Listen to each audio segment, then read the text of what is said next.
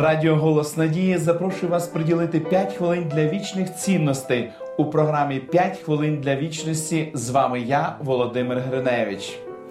Уявіть собі батька, який хоче покарати свого сина за погану поведінку. Але раптом переляканий хлопчик благає батька пояснити, наскільки це насправді необхідно. Наймовірніше, син просто хоче виграти час.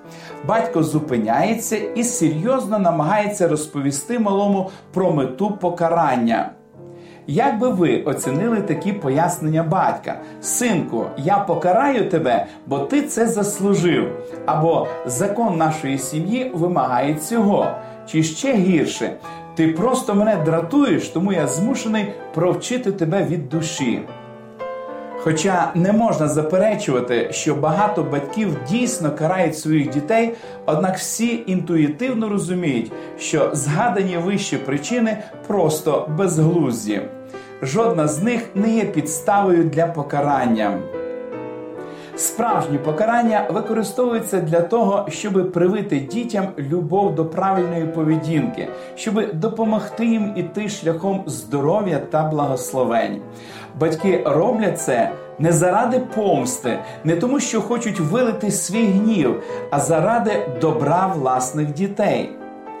Так як Небесний Отець мудріший від будь-якого батька, то чи нелогічно очікувати, що кожною своєю дією він прагне виховати нас та врятувати від смерті за гріх? Ось як написано про Бога в 12 розділі послання до євреїв. Ті нас за короткого часу карали, як їм до вподоби було, це вже на користь, щоб ми стали учасниками Його святості. У стосунках творця світу з неслухняними дітьми немає і натяку на покарання за скоєний гріх.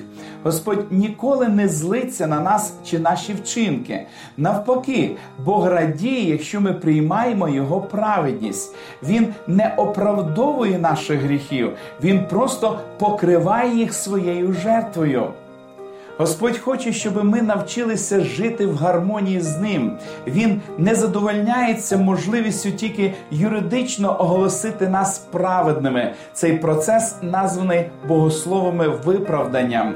Він хоче, щоб ми мислили, приймали рішення і діяли у згоді з принципами праведності, а це освячення.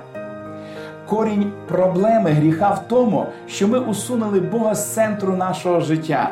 Ніщо не вирішить проблеми, якщо не поверне Господа на перше місце. Наш мудрий небесний батько не зацікавлений у зведенні рахунків. Він прагне відновити стосунки з кожною своєю дитиною. Чи варто задовольнятися чимось меншим? Думаю, ви погодитеся з тим, що ні. Помолимось. Дорогий наш Небесний Отець, ми щиро вдячні Тобі за добрі настанови зі святого Письма. Ти бажаєш нам добра, і ми це знаємо.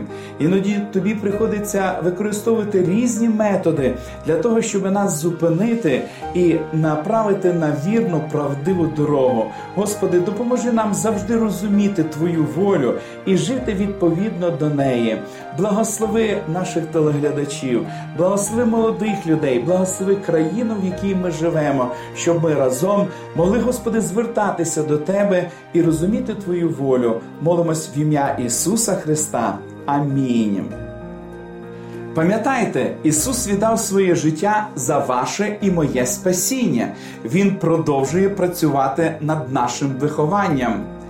Нагадую, ми чекаємо ваших листів з досвідами та молитовними проханнями.